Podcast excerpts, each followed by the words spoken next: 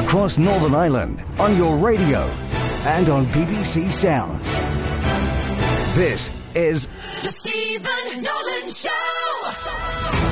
Casement Park on our agenda again today after the new president, Jarlath Burns, told Good Morning Ulster, told Mark Simpson on Gamoo, no more money from the GAA. That 15 million that they promised towards the rebuilding project of the GAA over a decade ago, they end up in it. They're not increasing it, despite the build costs going way up. So, how much money does the GAA have? Is that relevant? Should they be paying more? Should they be paying the same they offered in real terms? Because if they don't, then they're actually offering less. If you look at the real terms uh, figure, remember rugby when they got their stadium, they didn't pay a penny. Why should the GAA be paying more? You might ask. Who is going to pay if they don't? Is that stadium going to be built in time for the, the, the Euros in 2028? Lots of questions. Hugely reactive on the Nolan Show this morning. Hope you enjoy. The Stephen Nolan Show. No more money, not a penny more for their contribution towards the build of Casement Park. This is what the new president of the GAA, Jarlath Burns, has told Good Morning Ulster this morning. Now, the GAA will get all future revenue, every penny, forever, of future revenue for ticket sales that come in, comes into that new stadium. Concerts, big sporting events, non sporting events, they will get it all. But they are not prepared to meet the 15 million pounds they guaranteed 10 years ago in real terms now given inflation. In real terms they are reducing their contribution. But why should they pay a penny more? It's not their fault says the president Jarlath Burns that this project that this stadium has not been built yet. And they it's a straight answer from Jarlath. He's told Mark Simpson on Good Morning Ulster this morning that he will be recommending to the GAA that they do not pay a penny more. We are not found wanting when it comes to spending our money throughout the country. But on this particular issue, for me, it is a point of principle. We, we have, we have pledged 15 million. In the programme for government for the last 12 years, there's a very strong commitment that Casement Park should be delivered. And I, I, I will be voting against any, any plan that the GA should give any more money for that. It is not our fault, Mark, that, that the Maze Stadium was abandoned. That should have been built. And I don't think we should be penalised for that. So, what do you think? 030 30 80 55 55. UEFA uh, officials visiting Northern Ireland this week. That those those competition the Euros 2028. It's not that far away. This is 2024. That stadium needs to be built way before that. And the message to UEFA officials visiting Northern Ireland this week will it be here's this lovely site? By the way, we're not sure if we've got enough money to build on it. Is that the message? Or the British government who guarantee Chris Heaton Harris's words, new Secretary of State. What did he say last year? He says he guarantees it with reference to the money coming from somewhere. So if he guarantees it, where is he? Do words matter? Do the GAA need to dig deep into their pockets? How deep are their pockets? How much money have they got? More to the point, what are, I said this on telly last Wednesday, I'll say it again. What are the project the projections for how much money the GAA will take? In the big concerts, the big games, the big sporting events, the non sporting events. How much money will they actually bring in if they're not prepared to pay a penny more? What is the cost of this stadium? We still don't know. Some people speculating that it's gone way, way beyond uh, the initial figure. 030 30 80 55 55 is the number uh, to call th- this morning. That initial projected build, build figure of 70 odd grand, some people speculating now it could be 200 odd thousand, some speculating it could be 300 odd thousand. The uh, former DUP special advisor, million I'm talking about obviously, the former DUP special advisor David Graham uh, with us this morning. David, good morning to you. Stephen, good morning. Good morning, good morning. The former uh, Antrim County GAA board member Brendan Mulgrew uh, with us today. Good morning to you, Brendan. Good morning, Stephen. Good morning, good morning. Are you surprised the GAA have said an emphatic no this morning? Um, that's for me, Stephen. Yes. Yeah. Yes. Um, and to be honest, yes, I was a little bit surprised when I heard uh, the the new president, Jarlath Burns, being quite as decisive Uh, and as emphatic as that this morning, because I think that we are in the middle of a series of ongoing conversations involving all of the relevant parties uh, including the GAA, the Irish government, uh, our own executive, and of course the British government. There is a degree of frustration, which I understand, uh, from coming from Jarlath, that we still don't have any clarity. We've had different messages from different wings of the UK government, but at no stage yet has, has anyone said, here is our contribution or here is what we will contribute to these costs. So there's still some balls in the air here, Stephen, and I wouldn't necessarily take this morning's position, even though it was quite emphatically stated, as, as a bottom line uh, on the GAA's uh, contribution to the uh, to the cost of rebuilding casement when we finally get what that figure is going to be. There's a lot of figures knocking about. There's a lot of people who there are a lot of figures ex- not knocking about now. though. Well, there are a lot of figures. You know, the public who are going to be funding the vast majority of this, they're not being told how much it's ultimately going to cost them. They're, they're, they're, they're, they're not being told what revenue the GAA are likely to get every single year uh, from this stadium. We don't know how much the GAA is worth. There, there are so many figures here that aren't being bandied about, Brendan.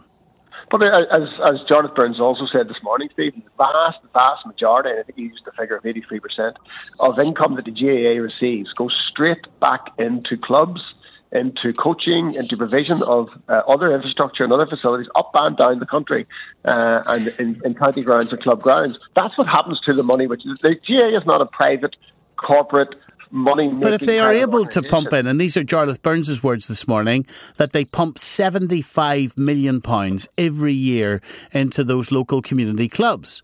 So if they're able to do that, if they're well able to pump 75 million every year, why can't they even meet the, the, the inflationary increase on the initial 15 million offer a decade ago? Why can't they bring well, it up I, in line with inflation? Can they not afford it, or is it not important enough? Well, uh, a week ago, Stephen, excuse me, in fact, this day last week, you and I had a conversation uh, about all of this.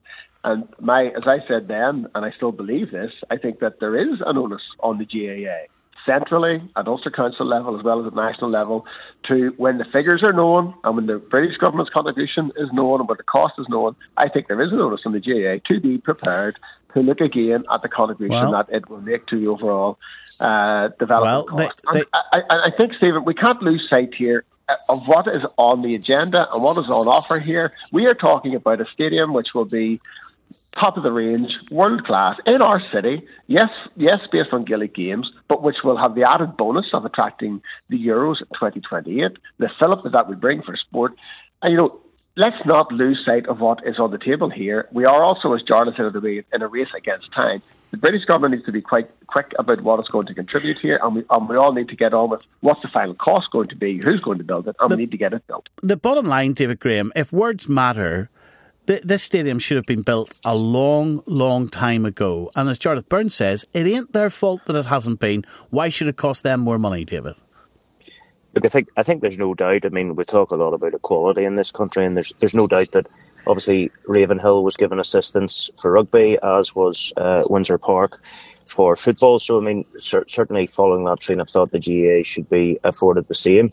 However, I think the challenge is that there's no point getting into whataboutery, and I'm very actually surprised that Jarlath Burns has done so because some of his public commentary previously has been uh, has been impressive, and he has reached out the hand of friendship. Uh, the issue is here, Stephen.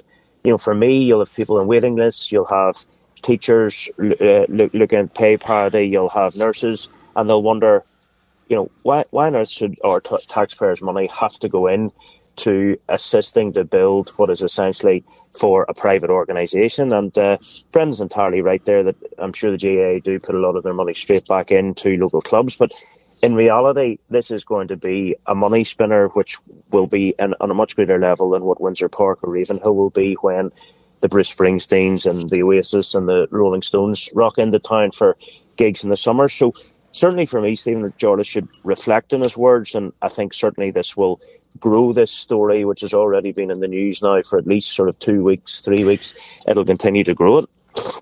All they're doing is sticking to the commitment they made 10 years ago. What's wrong with that? Uh, Stephen, that, that's fine. There's no issue at all. But, it, but it's an important principle, is it not? But then, based even on that principle, if you look at the money that was set aside for uh, local clubs um, in in terms of regional stadia, sub stadia money, you know, go and ask Cliftonville and North Belfast, go and ask Dundela and East Belfast, Coleraine and Ballinamallard. The list goes on and on of local clubs in, in local football who are crying out for new stands, safer stands, wider pitches in the, the case of Dundela. So, look, we, we all have got uh, desires for, for bigger and better things.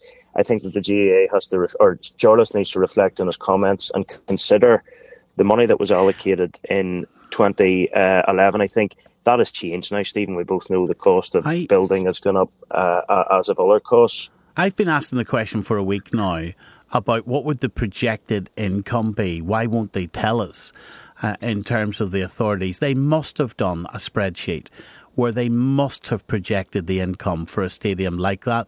Uh, but but but surely we can do it. so we'll ask the question uh, this week. We'll see if we can get some type of of, of expert on. So there, there, there must be even a job title for people that project income in sport based on size of stadium and size of population. It would be interesting to know David, just how much income is going to come into the GAA, given their public statement this morning that they're not prepared to pay a penny more for the build of what will be a significant revenue raiser for them? Well, I think, Stephen, to add to that, an interesting question actually for the IFA as well will be if the Euros uh, are played at Casement Park, and I think, look, even a, a healthy level of cynicism would suggest that. Um, no one is holding their breath for that, if we're quite honest. However, when uh, the money is divvied out by UEFA, how much are the IFA getting and how much are they then allocating to local clubs in the ground and how much are the GAA getting from that? Because I think, you know, fundamentally, no one wants to see Northern Ireland playing in Northern Ireland in a major European competition as much as me, but we also have to, we talk a lot about legacy. And I mean, for me, what we need to think about is in 5, 10, 15 years after the Euros, who are benefiting and, and if anyone, who will benefit from that. This morning, if you're just joining us, Jarlath Burns, who is the new president of the GAA, has told Mark Simpson on Good Morning Ulster that they will not be paying. His recommendation is that they will not be paying any more money whatsoever than the £15 million that they offered 10 years ago towards the build of a stadium that it is speculated may now cost 200 million even some speculation it could be 300 million pounds. Neil and Moira. Good morning, Neil. Morning, Stephen. Go ahead, sir. Thanks for calling. Go ahead. I, I, I was just thinking, uh, in practical terms, would, would that be money better spent to, to bring Windsor Park up to 34,000 when there's already a good stadium there, make it a bit bigger? Spend some of the money on that. Certainly develop Casement Park for the Antrim GAA and say say for round figures, say spend 40 million on that, and they'd still have a good stadium, which would be more than big enough for Antrim County Gaelic matches, I would assume. Would that not be money better spent? But the but the the, the, the stadium, there's there's a real issue here about what's going to accommodate uh, the Euros in 2028. Yeah, but if, if you if you made Windsor Park bigger, bring the capacity up from the 19,000 it is now to 34, by building a new stand. Surely that would cost a lot less money than, than two. But it wouldn't accommodate the Euros in 2028, would it? Pardon? It wouldn't accommodate the Euros in 2028. There's massive potential for this country, uh, for that one competition. You, if you bring the capacity up to 34,000, then it would accommodate the Euros. Is that even possibly a runner, Brendan? Um, I don't think so, Stephen, because if you were to uh, uh, re or uh, extend the capacity of Windsor Park just for the Euros, it would never be. You would never sell out a crowd of thirty four and a half thousand again. The benefit of using Casement as part of the Euros bid is that the GA was always intending to build a stadium with that capacity because it will be sold out various times throughout the year for high profile Gaelic matches and therefore it, it, was an added advantage that it could take the capacity which UEFA required for the Euros. I don't think there's any point in building a stadium or a new stand at Windsor Park and spending millions of pounds on that for literally four or five games, which what, would never then be filled to that capacity again. Northern Ireland will not sell 34,000 tickets for an international What, a, what about the politics, David Graham, of this? Uh, we, we, we, we've got Gordon Lyons as, as the minister. Where does the DUP, what wriggle room stroke room do you think they have to accept a situation where the, the, the, more money would come from the executive and therefore be uh, unavailable elsewhere to build a GAA stadium? I think, Stephen, that this is clearly one of the potential traps and pitfalls down the line for uh, Sir Jeffrey and those who were pro deal. You're no doubt about it that if you are the likes of a Sammy Wilson or Nigel Dodds, this gives you another opportunity to potentially raise concerns about the inequality of the distribution of funding. I mean, in reality, I, I don't think the DUP will will be in the business of, of blocking uh, allocating money to the GAA. However, where I think the real challenge for the GAA or for the DUP is when you look, as I said earlier, the local clubs in football who require assistance. Uh, a, a they got it. They got assistance. assistance years ago. They got it. But Stephen, the money that was allocated, that was was being allocated at the same time as Casement Park, I think it was 36 million. Now, by my rough maths and what I'm hearing in the ground, that, that 36 million will hardly touch the sides and certainly could be used by certainly one or two clubs that come to mind alone. So I think, you know, if, if the GA are saying, well, we're not putting any more money in, but we're expecting the British government, the Irish government and the executive to fund, uh, to fund our stadium, then I think, you know, if I was Gerard Lawlor at NIFL, I would be saying exactly the same thing and saying, well, look, what's good for the goose is, is, is good. David, I know you need to go this morning. Let me ask you about uh, another matter. You, man- you mentioned uh, Sammy Wilson. What do you make of him quitting the DUP chief whip uh, at Westminster? How significant is that? Is that a, a little itsy bitsy warning to Sir Jeffrey Donaldson, or does that signify a huge row? Well, look, I think Sammy is Sammy has been elected representative longer than I have been alive. I mean, Sammy was the Lord Mayor of Belfast in about 1983 and has been, in terms of sort of pound for pound, he is probably one of the biggest, if not the biggest, political heavyweight uh, in, in not just the DUP, but in, in Northern Ireland politics uh, at the moment uh, in general. So, look, Sammy stepping back as the chief whip highlights probably two things to me. One, he is not prepared to toe the party line himself, and two, he is not prepared to uh, discipline others for not towing the party line. So, look, ultimately, Stephen, let's see how this grows. I know there's three hours set aside in Westminster today, so it'll be interesting to see what's said there, and certainly one to keep an eye on. There's no doubt. So, what are you saying? This could be the start of of, of significant dissent. Is that what you're saying? Uh, no, look, look, it could be a graduated response. Of course, the, the problem is that a, a drip feed is more of a challenge in many ways than than than one uh, large large leakage. So, from that point of view, certainly I'm sure Sir Jeffrey and others will be keeping a close eye on it. But look, I, I have no doubt that uh, the DUP have come through numerous challenges and potential splits in the past. And, you know, I, I suspect that although it is significant in the short to medium term, uh, hopefully from a unionist point of view, uh, it doesn't do any long term uh, damage or cause issue. And you're saying to watch those, finally, finally, you're saying to watch those speeches uh, later today. Is, is, it unlikely that Sammy Wilson is working in isolation, and therefore, if you're talking about a graduated response, could it be Sammy making that uh, making that clear over the weekend? Are we watching the likes of Lord Morrow now, what he does? Are we watching the likes of Lord Dodds, what he does?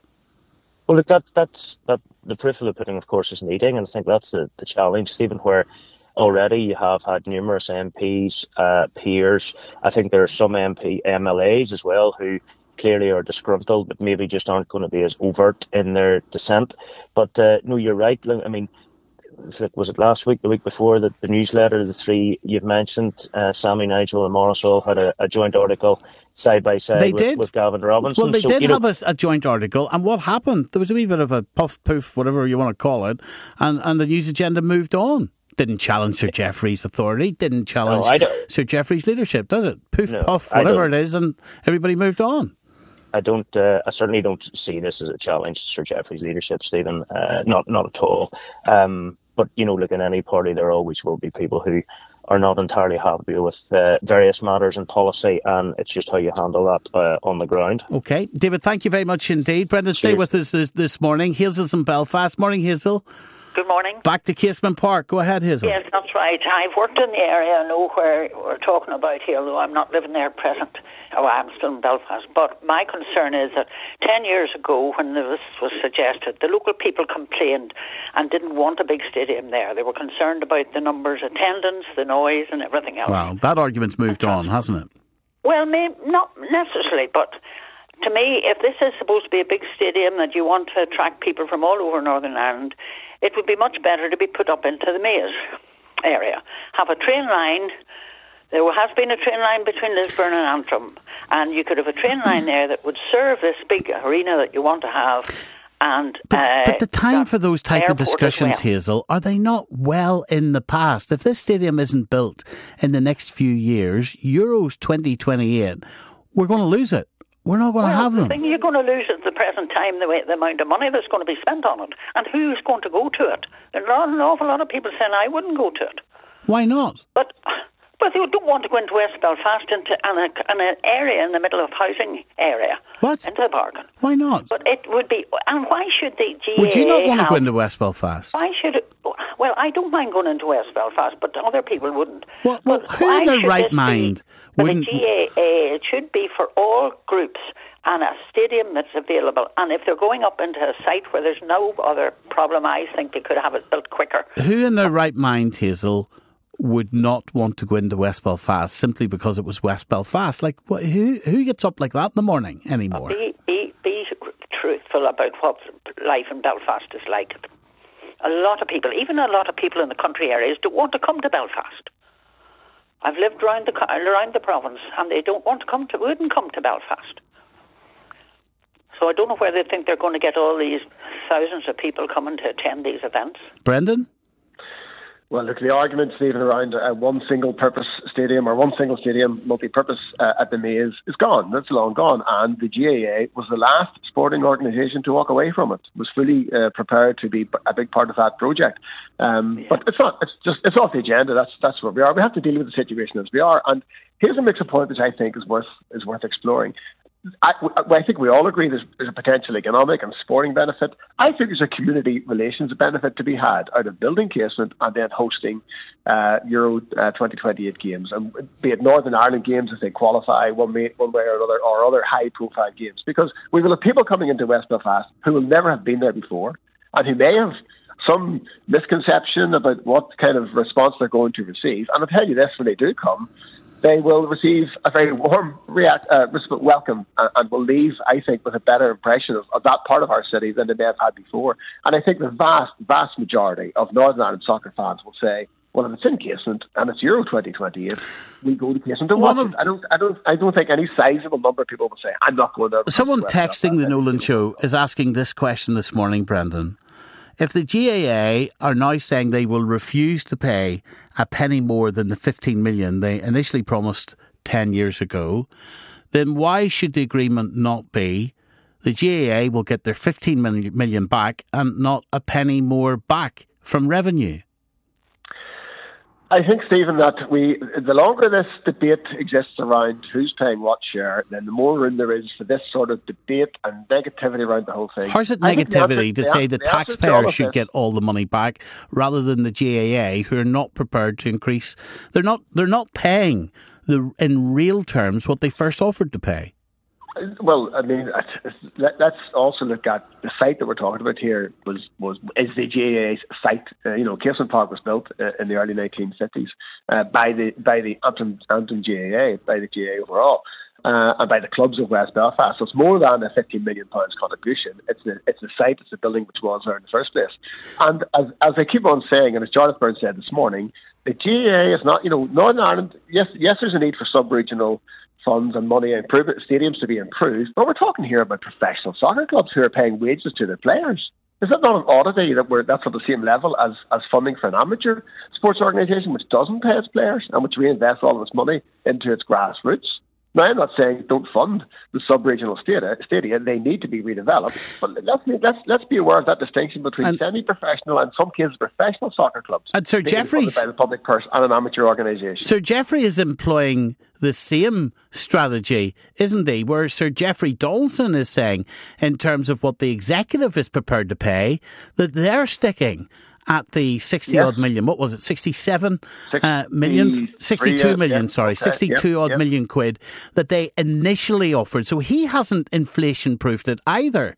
So that's a, that in, in in terms of real Yep. terms is less money than the executive initially was going to have to pay. Now, Paul's in Andersonstown. Paul, you want to speak to Hazel in Belfast? Morning, Paul.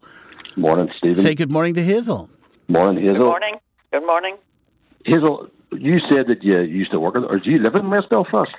I, I don't live in West Belfast, but I have worked in West Belfast. Uh huh. So why, why would why would you not want to go into West Belfast? I, I, I am not saying I wouldn't go into West Belfast. I'm saying that people have said to me they wouldn't go into Belfast. Right. And I know that country people often, and I've lived up around the province, and a lot of people have said are don't like coming into Belfast. But my concern is the initial complaint was about bringing thousands of people into the area of Casement mm-hmm. Park for the houses around them, etc. What's the how are they going to get thousands? But you're of wanting to defend I, I West live, Belfast, I live, I live right next to, Ca- to the Casement Park site. Okay. Well, how Just- just welcoming, Paul? What what is the infrastructure in West Belfast? How how how does it compete with other places uh, in Northern Ireland in, in terms of what it has to come and visit, what it feels like, what it looks like, what there is to do in it? Uh, Stephen, you're trying. I mean, you're you're moving on here from you're, you're generalising. You're talking about West Well, Belfast. just because just because I'm you asked talking about- Hazel, why I'm would someone not want to come? Because Stephen, if you remember, I spoke to you last week. I do remember. I never forget said, you. Said to you, Yes, here we go. if this was anywhere else but West Belfast, these conversations wouldn't be happening. And there we have Hazel. Just just backing or backing up what I'd said last week. It's because it's West Belfast. Which is why I'm That's- giving you the opportunity to sell West West Belfast. But why should I have to sell West Belfast? You don't have to at all, Why but- should I have to sell West, Bel- West And you don't have to at all. But if someone asked me, for example, where I was brought up just above the Shankill, I would talk about how that road was a vibrant road. It was an incredible road with local shopkeepers, local community, people walking into shops. You don't get this kind of, you know, vacant, vacuous Uh-huh. Yep, stare. yep. You have local shopkeepers there who, knew, who know nearly every customer. Now, that road is not what it once was, but that's the feeling there was on, on that Shankill Road where I grew up for a long, long time. It That's was the same enough. in the Falls That's Road enough. in I the mean, past I, too. I'm, I'm the same as you, Stephen. I mean, I've been on the Shankill Road hundreds of times. Yeah. So I, I can back up what, what you were saying. But West Belfast also is the same. Is course also it is. developed along the same line. Of course Also it is. I was just giving you the opportunity central to say point- it. I'll say it for you if you central want. Point, the central point at this moment in time is how important that West Belfast, for West Belfast, that Casement Park is built. Well, is it that important to the GAA if they're not prepared to pay a penny more to build the stadium there? Stephen, How important is it to the GAA? always going, there are always going to be negotiations. There are always going to be negotiations. And I'm sure that extra funds can be. Well, Burns is out today on the week UEFA's come and said no more money. That's fine. Look, Jarlath's just come into post. Jarlath's just come into post. There are all there are ongoing negotiations here. But I think the important money here is we have to see what the British government are going to divvy up. Absolutely, and the British government, you know, there's a there's a big pot of money there. There's a big But reservoir. That's not really my concern this money. morning. It's it's it's this dig at West Belfast from someone who doesn't live there. That's you, There's Hazel. no understanding of, of what West West Belfast claims that she worked here at one time, but doesn't want to doesn't really want to see this happening in in, uh, That's in, you, in the west of the city. I know. I'm listening to him. I I know West Belfast. I, I did work well there, and I've been up Colin Glen and enjoy going up there. It's not a Uh-huh. problem to me, but I certainly wouldn't be going to a football match. But anyway, that's beside the point. But what I'm trying to say But is, Hazel, you're if you're this is saying supposed to be a stadium, you're talking about residents. You're talking about residents. You don't know a single resident up in West Belfast. You know no one up in this near this uh, near where the stadium site is. You don't know a single person.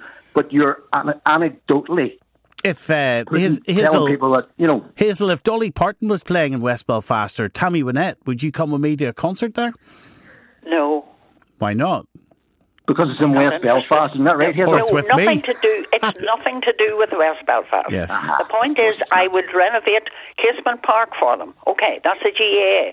But if you want to have a big stadium that's open for every anything, rugby, football, soccer, whatever, build it elsewhere and have a train the line there that would the take DUP people. already torpedoed the site at the Maze a number Well, of years ago. in Northern Ireland, we make people make decisions and they make wrong decisions and they never say they've made a mistake.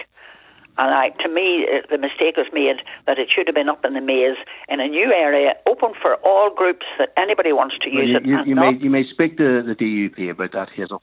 uh, well, I haven't much time for them either. The commitment that that, that Chris Heaton Harris made. In fact, we'll, we'll get round to that in a wee sec. Look at the time.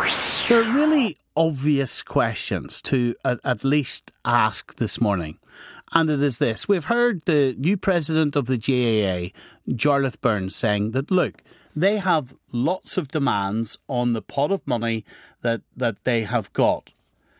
So if hundreds and hundreds of millions of pounds of public money are potentially going to be spent here, and you have the GAA making a coherent argument, which is, look, of the money we've got, we've got to spread that around all of these different um, parts of our network, then why don't we have the actual figures so that we can understand the context of that?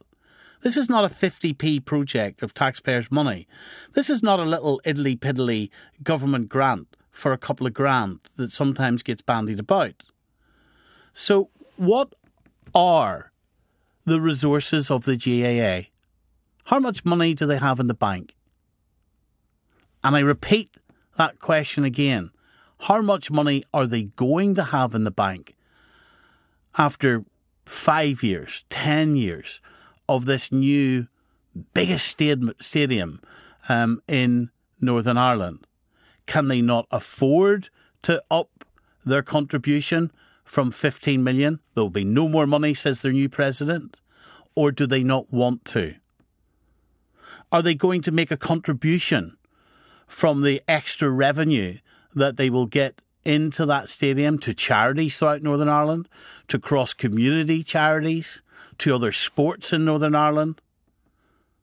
But you can't ask that question and not ask it of the IFA and the revenue they've got from their stadium built with government money or indeed rugby. So why don't we get all three sports and see all of the cash flow? Would that be wise, Brendan? Would that be informative? Would that be illuminating? Stephen, uh, with uh, during your news headlines, with uh, two clicks on Google, I found the GAA's uh, annual accounts. So it wasn't all that terribly hard.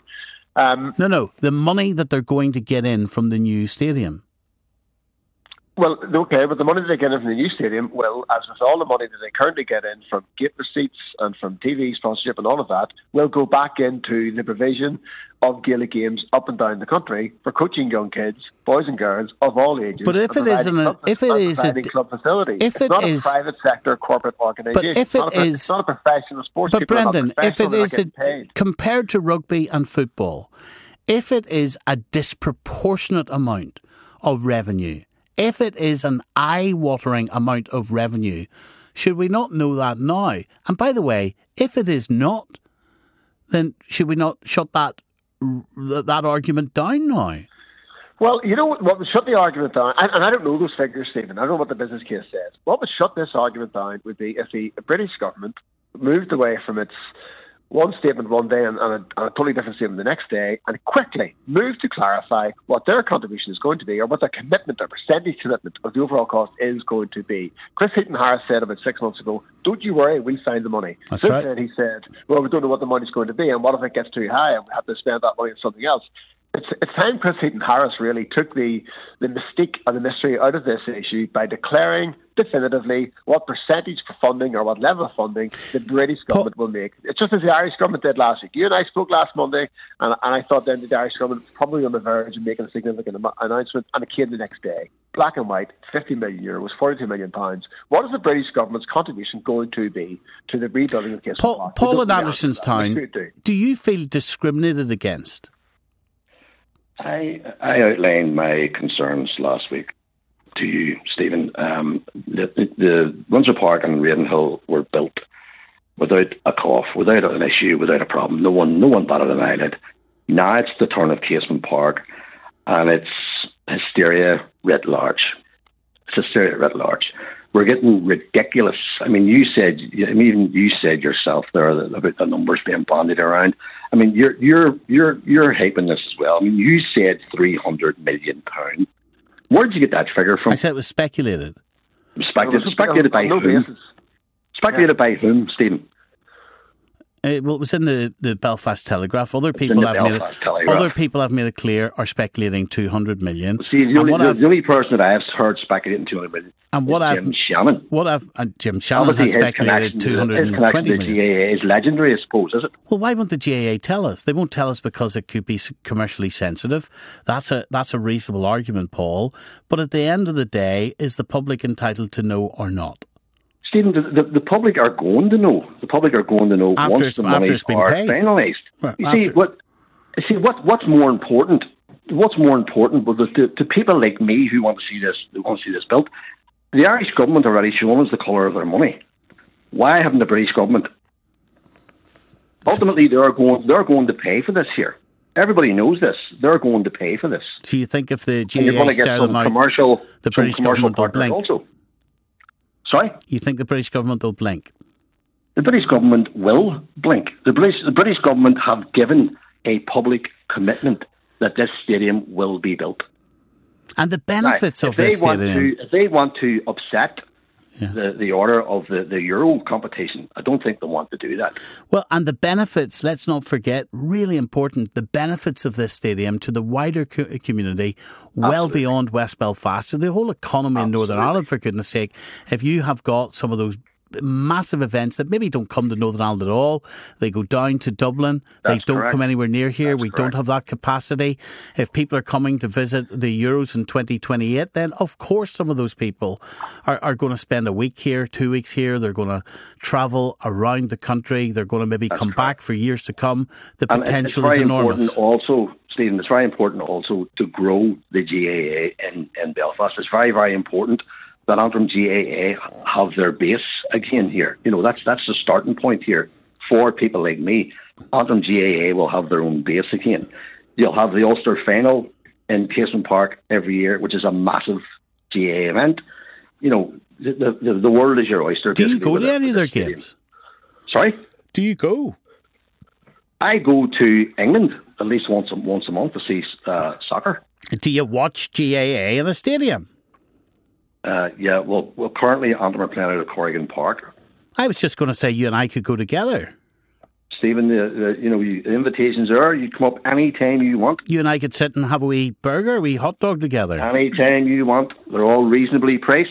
Oh, no, you'd be good, buying. good selection. Of course, I'll get you a burger, no problem. Thank you, Get you a Paul. pint. Thank you. I don't drink pints, peach schnapps or blue Caraco. Thank, thank you, Paul. Thank you, Brendan. Haven't had a drink in eight years, seven, eight, nine, ten years. I haven't had any alcohol.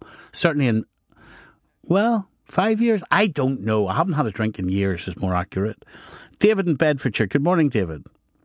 Good morning, uh, Stephen. Um, I think you have to try and take the politics out of this because this is what's happening. I, I think that all the people who rated about the the area that is in West Belfast, and it, it's it's got into a political mode. You think of the Ireland rugby team um, in Dublin, the four uh, four provinces. You know the people from all over the island going to that. Wouldn't that be lovely to have that at Casement Park? What would you think? Well, it's not about what I think. Why do you think it would be lovely?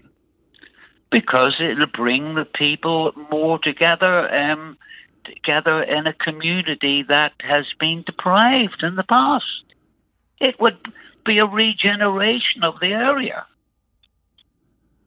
No, if the people are coming together, is it reasonable that all of the revenue from Windsor Park, uh, from Ravenhill, the Kingspan and Ravenhill Rugby, Windsor Park Football, Kingspan Rugby, Casement Park GAA, is it reasonable that all of that money would be pulled together, all the revenue would be pulled together into a central pot and evenly distributed? Why not? I, I think the, the it's like anything. If something's bigger than something else, obviously you can't spread. You can't look at it that way. Why not? You know, you, well, because it's got to be a balance Well, between. listen, no, listen to me. It's what Ravenhill would need, and these other. Well, that's things. precisely what I'm asking. Look, if the spend, if the public spend on Casement Park is disproportionately greater simply because of the build cost, then should all of the money not be pulled together, the revenue at the end of it, and evenly distributed among all of the sports, or an independent arm's length committee sitting down each year and deciding where, where the money goes, rather than all the money that comes into rugby going to rugby, all the money that comes in uh, to football going into football. Why is it so blinkered? I th- I honestly think it, it's it's gone back to the politics, and if you don't keep if you can keep politics out of sport, then you're you're on a winner. But oh, yeah, oh, and I, I no, I honestly think that really, in one sense, you're not helping the cause either, because you're Right. you're you're you're causing more and more trouble between people. And I, I- think I am I'm not. Totally, I, I am not here. Disappointed. I am not here, no, David. You're, you're to here to stir up whatever. no, I'm not. I'm here. that. I'm You- here to cover. done that in the past. All right. Well, look, You I'm. have done that. I'm here. And uh, I I, won't be on to your show again. I listen to it. Okay. And the politics, and you don't like it when somebody challenges you. Oh, David, we, we absolutely embrace it. And I hope you've been calling us for a long time. I hope you uh, Yes. continue to do so. But let me just be very, very clear about one thing. I, the, I, I am not here to help any cause. I'm here to cover stories to make sure that all different elements of it, uh, all different angles have a voice. And look, there are hundreds and hundreds of calls coming in to the BBC this morning with all type of different opinion. And what it's my job to do is to make sure that all of that different opinion, including yours, is represented. And I was going to say there that is you know is it blinkered with money with revenue coming into one specific sport? Uh, is it right to call that blinkered if all that money goes back into that specific sport? Um, or actually, is that a good way to do it? The IFA seem happy with it. Rugby seems happy with it. So maybe this is the way to go. And the British government should maybe pay up Chris Heaton Harris guaranteed it and get on with creating this incredible potential that there is within this stadium. Patrick and Monaghan. Good morning, Patrick. Hello, Patrick. Go ahead, sir. Stephen, I'm just uh, talk. There's not one word said about the people of Clones and all the money that they're going to lose over this. There's two. There's, there's a stadium in Clones, a 35,000 seat stadium in Clones. They're going to lose two Ulster semi-finals and an Ulster final every year. That brings massive amounts of money into Clones. So what about the people of Clones? Belfast gain is going to be Clones's loss, and there's not one word being spoken about it. Well, what is the mood among the people of Clones? Well, now I'm sure the people. Well, I come from Monaghan, but I don't be in Clones too much. But I'm sure if you if you're a business person in Clones, would you be in good form over it? I'm I'm sure that the mood's not very good. If you took your took your show down to Clones for a day or for an hour, Maybe I you wouldn't be down to get in the mood of the people. Maybe we should. Patrick, thank you. Deirdre in Ballycastle. Good morning from Monaghan to Ballycastle. Good morning, Deirdre. Good morning. Good morning, Nolan. Listen, I woke up this morning and listened to this. What century are we living in? I'm originally from West Belfast and I've moved to Ballycastle. Casement Park, get it built, get the stadium built, Who should pay for it? bring revenue into the north, bring money into the country, and move on to, into the next century Well, the G- in the past. The uh, through their new president, Jarlath Burns, made the point this morning that when you talk about that revenue, 20% of that revenue is going back into the British Exchequer through VAT. Yes, well, another thing then, why don't we open the shops on a Sunday morning? And then we can pay our own way. Same old discussion. Same old discussion. There's always a discussion about the money. There's always a discussion about who it's coming from, where it's coming from. It's the people that live here that need these type of things. We want it. Open it up. Who should pay? Should the GAA pay more? The GAA should pay what they can. Other people should pay what they Well, can. what they can is you're opening up a big envelope there. What they Yeah. can pay in terms of a question, how much is in that envelope? How much is in the envelope? I don't know. How much is in anybody's envelope? Are we really finding out how much is in the envelopes? We're the everyday Joe. All we want is to bring economy into this, and you have people sitting talking about they wouldn't come into West Belfast, they wouldn't come into here. I can guarantee you, it must be an age Yeah. group that is on that. Rugby stadium, more- by the way. Don't forget what we told told you last week. Rugby, Yeah. they got their stadium built. They paid nothing. Their stadium then. cost sixteen million. They didn't pay a penny. They didn't pay a penny. Well, then, Now their stadium cost sixteen million. This stadium's going to cost hundreds of millions. and why is that, uh, Stephen? I have no idea. didn't it cost So the capacity of it, the requirements for Euro twenty twenty eight, the cost of building materials has gone way up, Deirdre. Yeah, yeah, yeah. Well, why didn't any? What can anybody ask uh, the rugby stadium, whoever built that, why they didn't have to pay for it then? It's a good question.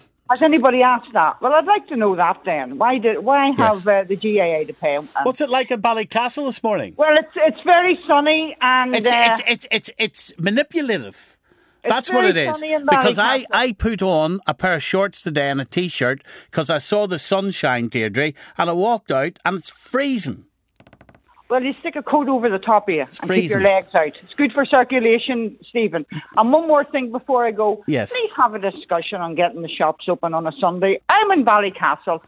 And whenever I get down to Belfast, it's either on a Sunday or a Saturday, and the shops don't open until 1 a.m. 1 I worked at 1 p.m. Sorry, I worked in tours for years, and in the morning of a Sunday morning, I had nowhere to bring my people. To have because they were getting trains and planes, and they couldn't do any shopping. That's old hat as well.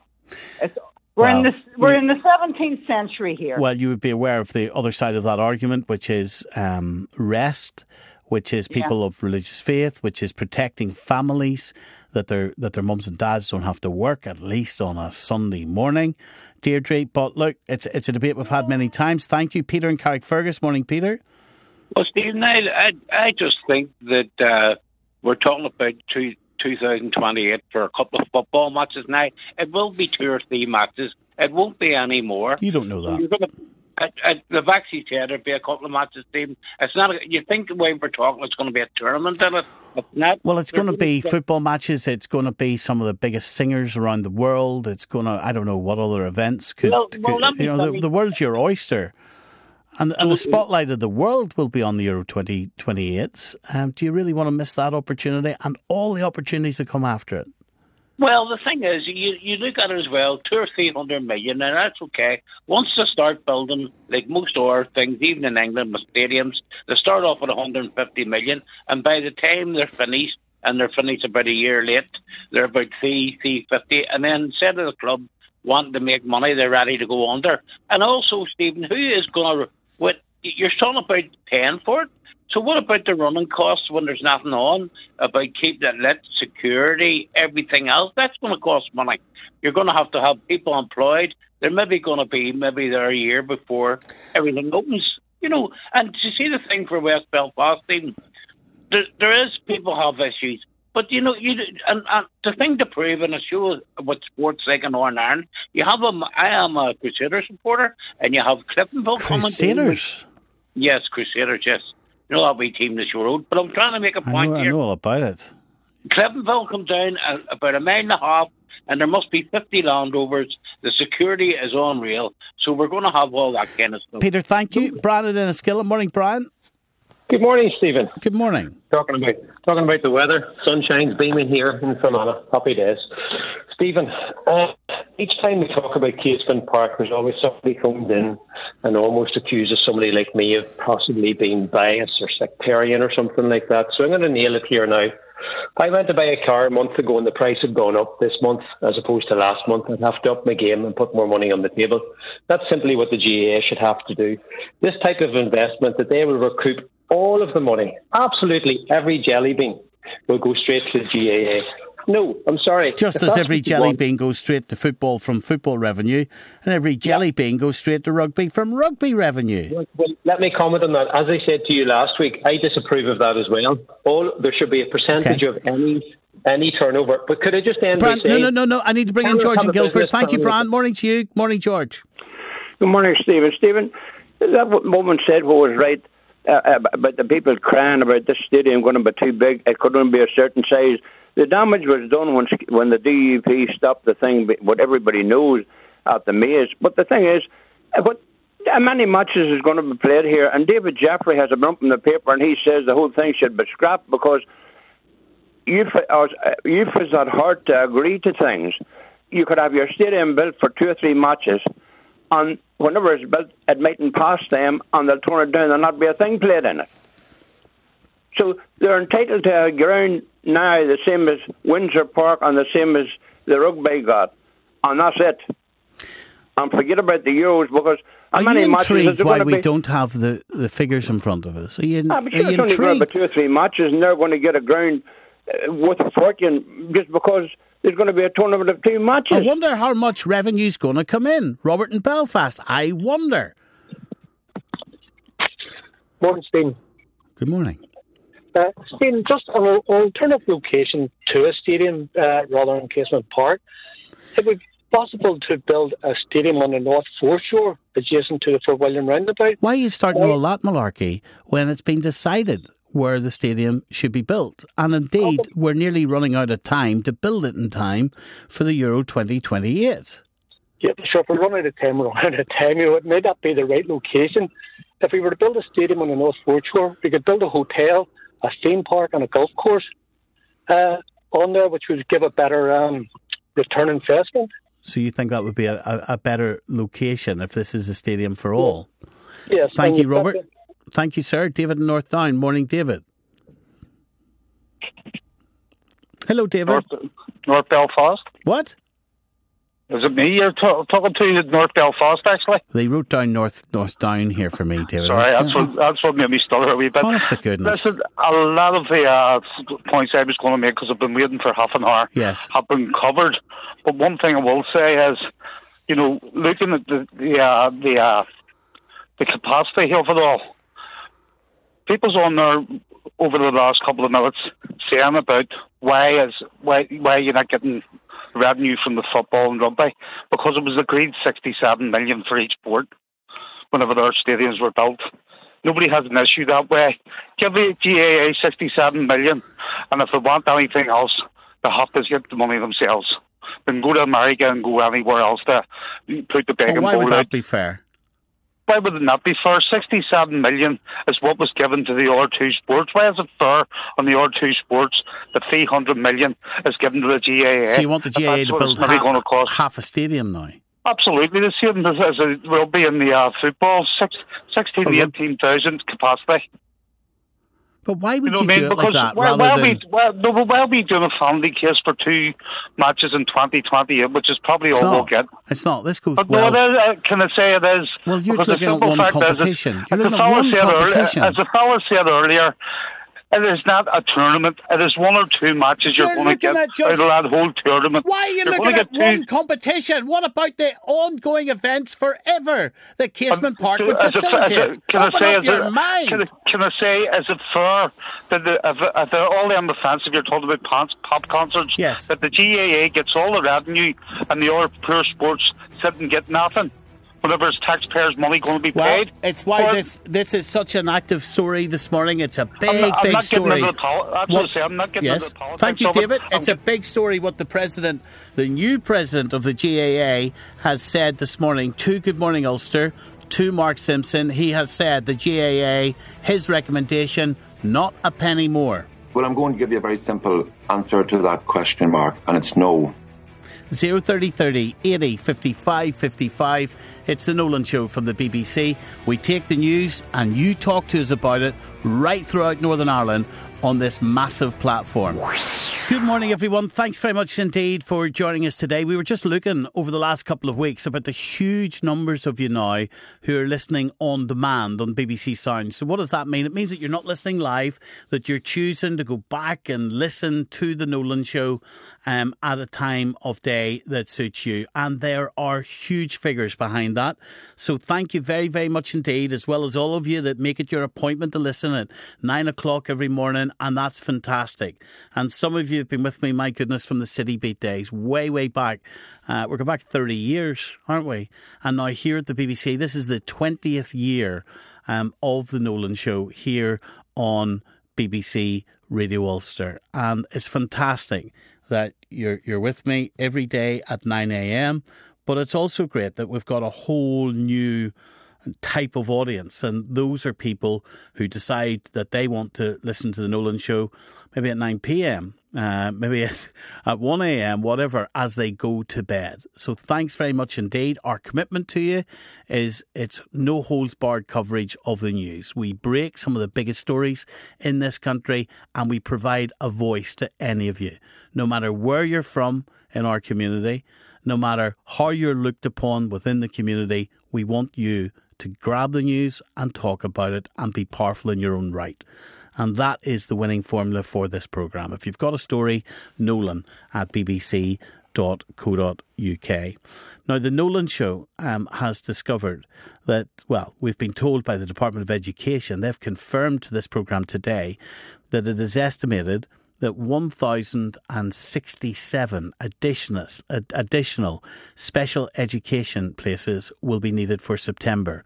The Education Authority separately have told us that 75 specialist classes are being planned. That's an additional uh, for September 2024. And we've been covering this story extensively on Nolan Live on BBC One. Alliance MLA Nick Mathison is with us this morning.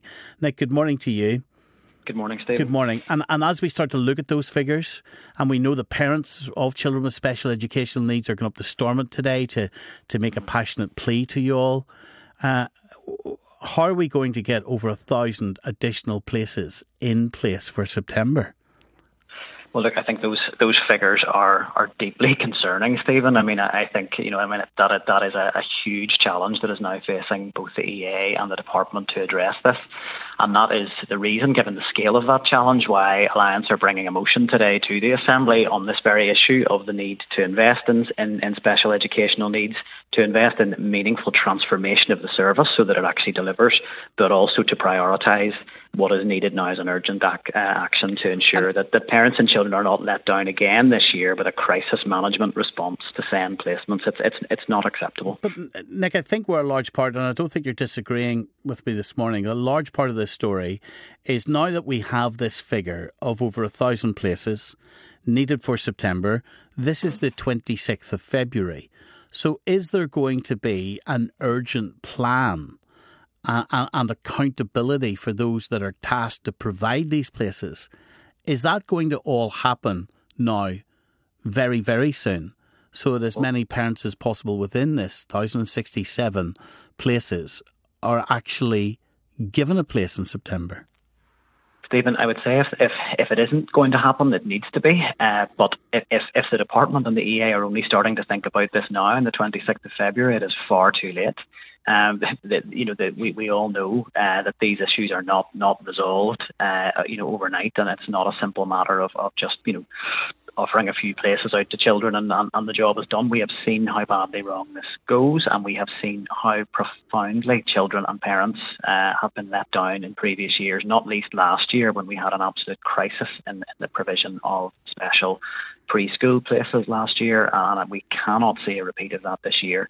So I sincerely hope that the department and the EA are not looking at this today as, as, as, maybe needing to come up with a plan, and I hope a plan is in motion. We have been in regular contact with both EA and department over the last year or so around what are they going to do to present to prevent this from happening again. What are they going to do to meet these children's needs? And I'm going to be clear, we've not had a, a very clear response as to what that, that, well, that involves. We've had lots of information about what a big a challenge it is, we haven't had a lot of detail on what's happening to make sure it's avoided. So I hope the minister in the chamber today can, can give parents some, some reassurance on this because we, we, we cannot let this cohort of children down again. Well, the Education Authority, they are saying that they have already been looking at it. They're not just looking at it now. They've said that, uh, they've told this programme that they are planning on the basis that an additional 75 cases, classes will need to be provided. Um, they, they, they point out that year on year growth in the number of kids needing this support continues to outstrip the number of places available. Again, this comes down in part to money, Nick, and how much money are they going to have? It, it does um, come down uh, to, to money, but I think in this in this scenario we need to be very clear um, that children with a statement of special educational needs have their rights protected in law to an appropriate placement. Um, so this is not an option for the department whether they deal with it or not. They have to get this right. The key is do they get it right in a way that ensures good communication with parents, that does not make this process unduly stressful for parents, and ensures that the placements that are given are appropriate. I think, so the money will have to be found this year, but the big question really beyond that is how do we actually transform these services so that they meet the needs of, of the pupils who rely on them? How do we ensure that needs are identified early? How do we ensure that education and health work together? And how do we ensure that when needs are identified, the interventions go in at that point, not years later when a parent has fought and won the battle to get a statement and finally maybe get some help, but actually get the support in right at the point it's needed. That's the change we need to see. One of the questions I would have on behalf of parents with children with special needs across Northern Ireland mm. is how soon are they going to be told whether their child has a place or not. So the child, we know that over a thousand children additional children, additional places are needed for September. You know, are, are parents going to be left until August before they're told? Are they going to be left until the summer? Or when should they be told so that they can plan for the future and fight for the future of their children? this is this is absolutely critical to this discussion, and I hope in the debate in the assembly today that this issue is is, covered uh, in detail. There, there's a phrase, a word that is used. It's not easy to say, but uh, the children with a statement of special educational needs are classed as supernumerary. That means that they do not form part uh, of a school's uh, normal enrolment numbers. So effectively, a school can fill their enrolment numbers, and then the EA or the whatever authority approaches that school to say we need you to take X number of additional special educational needs pupils with statements. That to me feels like a really bad deal for those children. It doesn't feel like it's placing them in the school that is appropriate for them or that is right for them or where the support is good. It's about fitting them in where there's space. That is not acceptable. So I think we need we, we, we need to really commit to, to doing away with this notion of supernumerary places and actually making sure that same children get their places early that they're the right places, and then schools can plan on what capacity they have for other places that are that are then filled. Nick, I know you have a meeting to go into, so thanks for hanging on for us. Uh, I've got to go and meet those parents protesting at Stormont, so I, I want to make sure that I, I have a chance okay. to speak with them today. Thank thanks you very much. Thank Take you, care. Nick. Well, one of the Bye parents now. that's gone up there is Emma Morgan uh, from SEN Reform NI. Good morning, Emma. Good morning, Stephen. You'll be up in Stormont with your son Tom this morning, saying what to those politicians? Um, this afternoon, we're going to be going to Stormont. Um, the motion is being debated at three o'clock, around three o'clock. So, myself and a number of other parents will be going up with children as well, because we're there to say that special education needs to be a priority for Stormont. Every single party has agreed that um, change needs to happen, investment needs to happen, but we need to be actionable now. There needs to be process change, and we're we're going up to put faces to it as well because the decisions that people are making and the things that they're saying in Stormont have a real life impact on our children. Um, and my son, like other children in Northern Ireland that have disabilities and additional support needs in school, they deserve an education the same as any other child. Uh, just because they learn differently and have challenges does not mean that they should be excluded from an well, education. Look at how big the challenge is going to be for this September. It's why these figures that we've managed to get are really, really important. So the Department of Education, Emma, saying that around 1,067 additional special, specialist education places will need to be found in what? Five months' time? Yes. How are they going to do that? How many parents are going to be let down?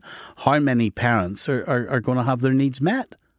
This situation is going to be worse than last year. So, Stephen, you're well aware, and I've been speaking to you a lot this time, well, not this time, you know, spring last year when this was happening.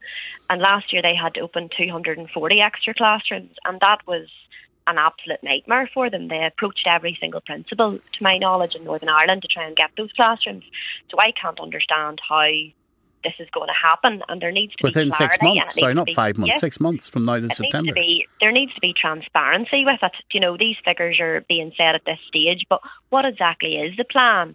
Where are these classrooms going to go? Because at the minute, there's so many children at the minute that have statements that say they should be in a specialised nursery, and they're in mainstream and there's families who are on one hour a day in a mainstream class and there's the testimonies that we are getting sent through to SEN Reform NI by, parents is heartbreaking, Stephen because there's people saying that their kids are having to stay at home because they can't access the mainstream education. The children are being traumatised by going to a mainstream class that can't manage severe learning difficulty.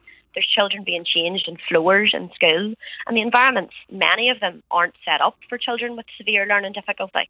So this situation is not it's not manageable currently. So how they're going to manage more children I don't know. Well, what we need to hear, obviously, what we need to hear is we need to hear from both the Department of Education and the Education Authority what their plan is. So they're, they're, they're giving us these numbers, and, and we're grateful to them that they have done so. But we, we, we, we need to know what the plan is now, very much ahead of September. Catherine, you're another mum. Your mum to Archie. Good morning to you. Morning, Stephen. Are you worried? Yes.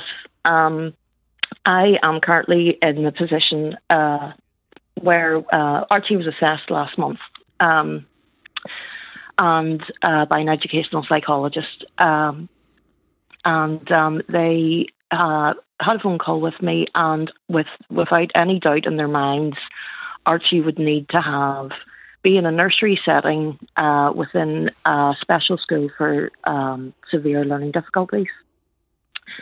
Um, so we are we're waiting on that statement to come back and everything at the minute. Um, it fills me with dread the thought that this, you know, that the this certificate essentially will be coming back to us saying, you know, this is his right, this is the needs he needs fulfilled, and that they will not be able to be fulfilled, um, and that he will have to go to mainstream.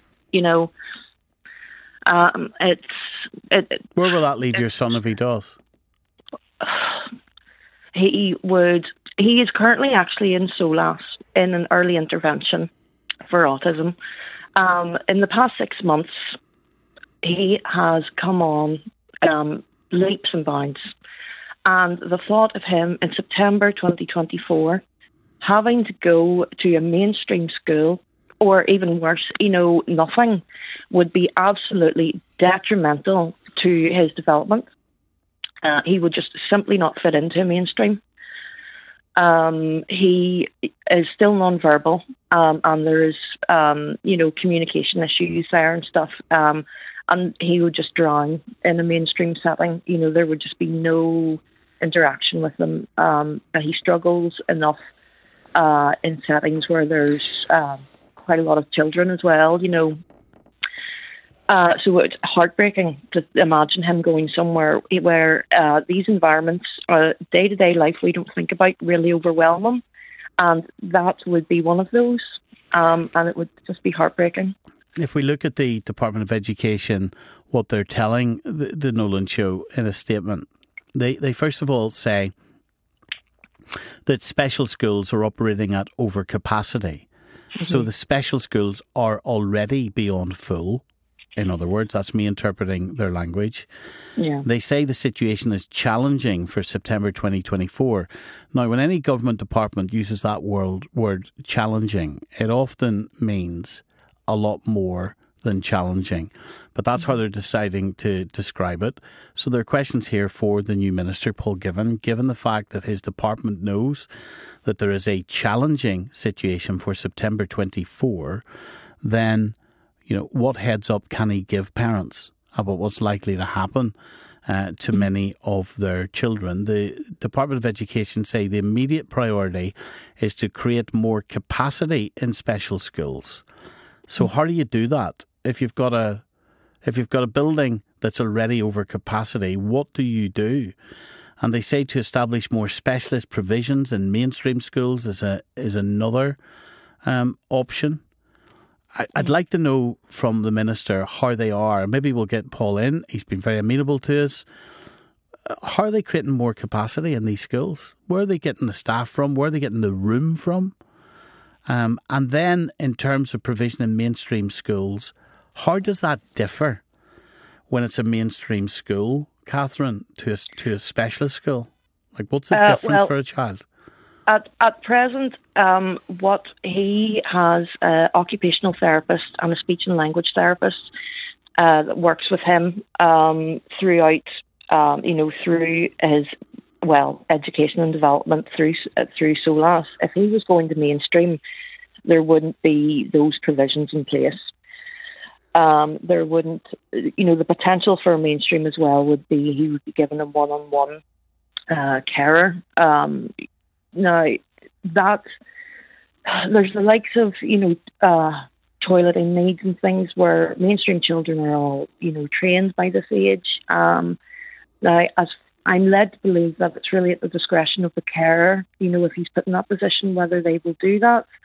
Um, I'm not in this position yet, but you know, I have heard stories of uh, parents having to go to schools to change them, you know, go out of their day because people have been refusing, Yeah. you know, to do it. Um, I just know that when I leave him in Solas, um, all his needs are cared for. Are are cared for. Well, look, we know that lots of parents are going up to Stormont today. We'll promise you that we'll stay across the story. Emma and Catherine, thank you very much indeed for uh, talking to me uh, this morning. Mervyn on this in Ballymena. Morning, Mervyn. Good morning, Stephen. Morning. Go ahead. I'm coming at this from a different angle, Stephen. My question is why are there so many kids being born with special needs? Every year we're hearing 10%, etc., increase in special needs kids.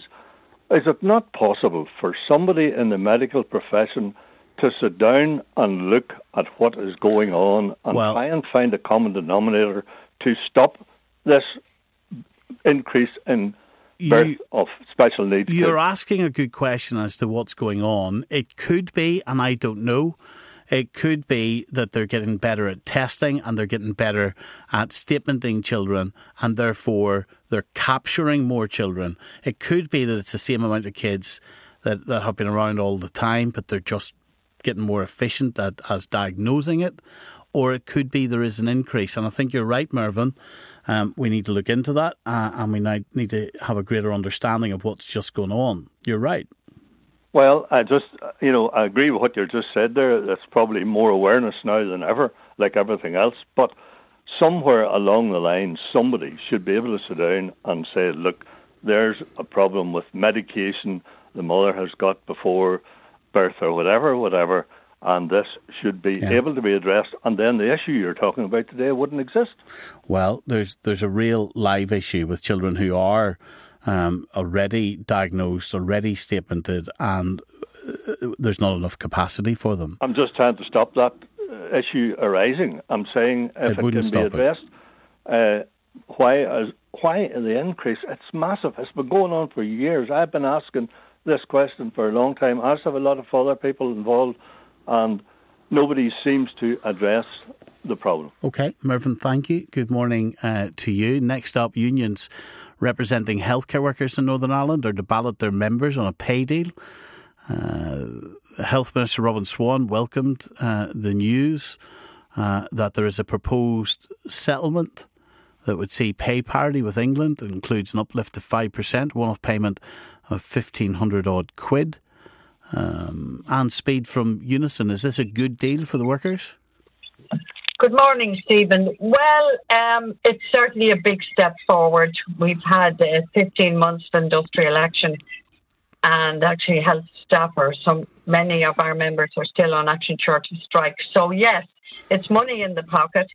Certainly achieved pay parity with England on the pay band, and then an equal share out of a significant amount of money in a lump sum to um, 64,000 staff in the health service.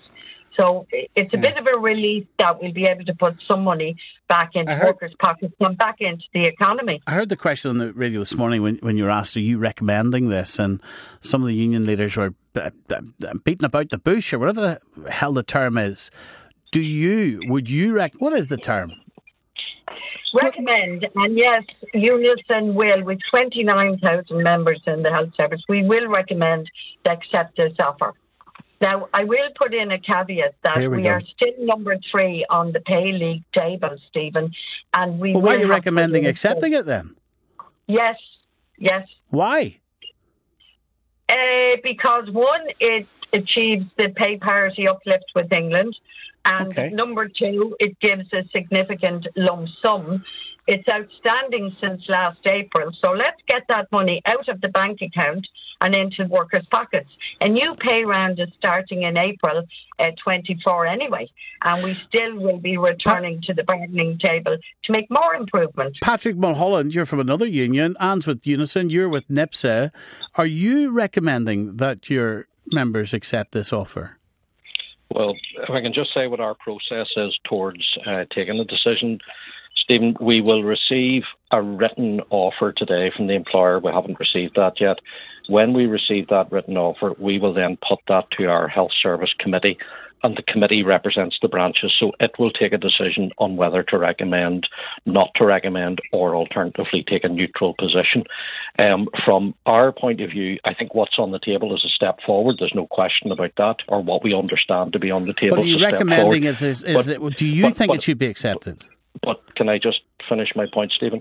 There are a couple of loose ends that need tied up from a NIPSA point of view. One is around the question of mileage, very important issue, particularly for lower paid workers, the like of home care workers, etc. Those people need a proper mileage rate that isn't drawing money out of them instead of the employer covering their way. And the other issue then is safe staffing. There's a real, well, I don't need to tell you, Stephen, you've been the champion of this. There's a real issue around safe staffing in the health service, and we want to see concrete steps taken in the right direction to ensure the safe staffing issues dealt with.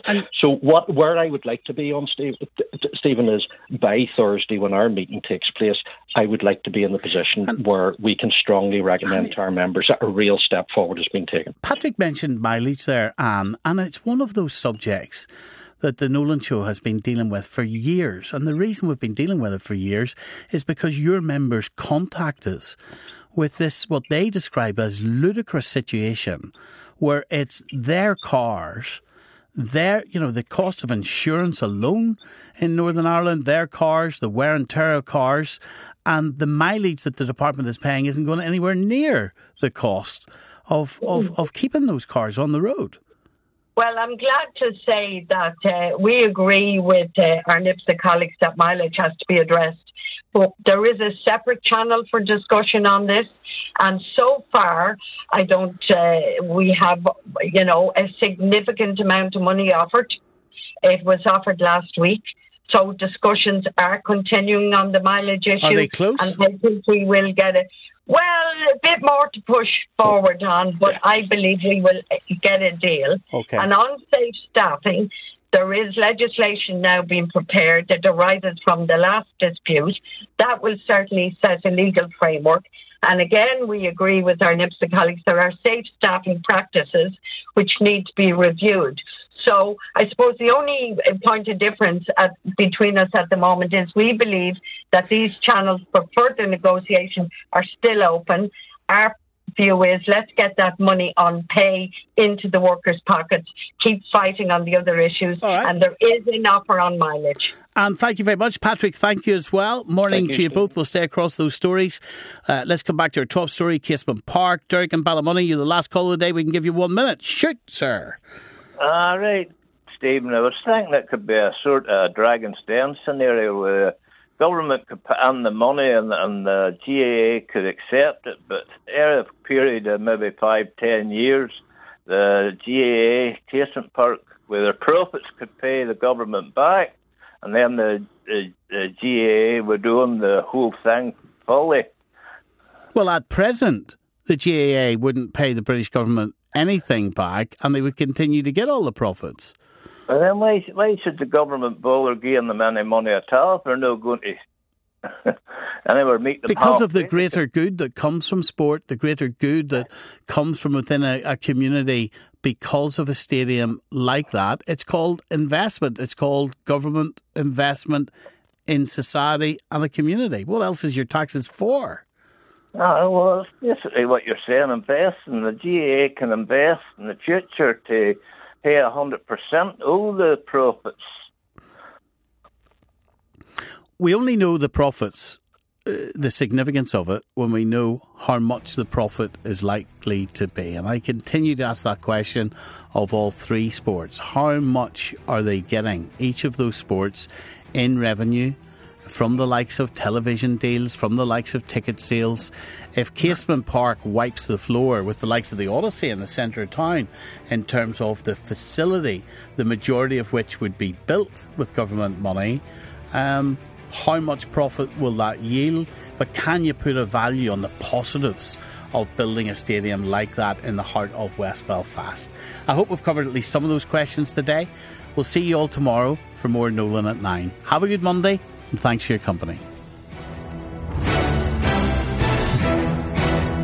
The biggest show in the country.